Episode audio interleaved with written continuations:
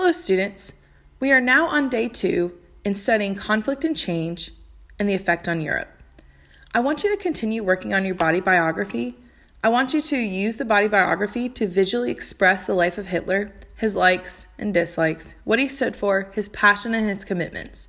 I want you to continue thinking about those things when you're creating your project. You've been given a sheet with a body drawn out, the outline, to practice and take notes on and do research with. You've been using that yesterday in class, and I want you to continue using that rough draft to complete the digital body biography on Voki.com.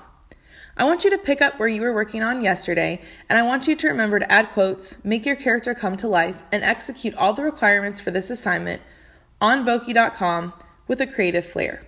I want you to think about when you're creating all the different characteristics that Hitler might have portrayed, whether they're positive or negative.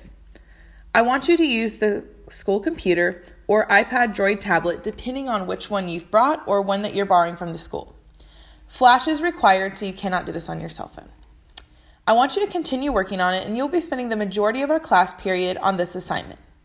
In the last 15 minutes before class is over, look for the timer the elected class leader, you'll know who you are, will lead the exercise Kahoot in the review of Hitler and conflict and change in Europe.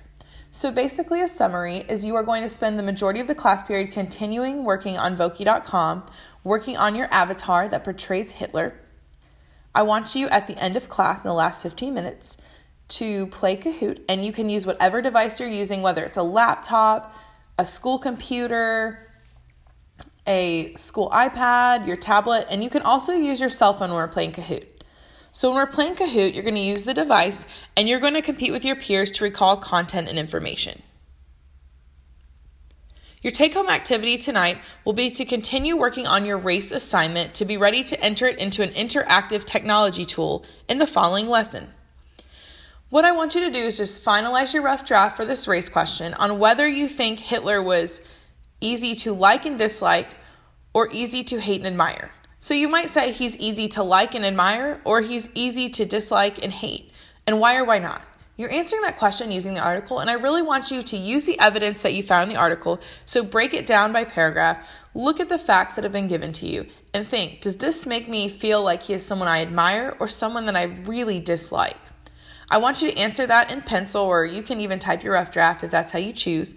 But I want you to come into class tomorrow with the rough draft and be ready to enter it into one of our digital technology tools.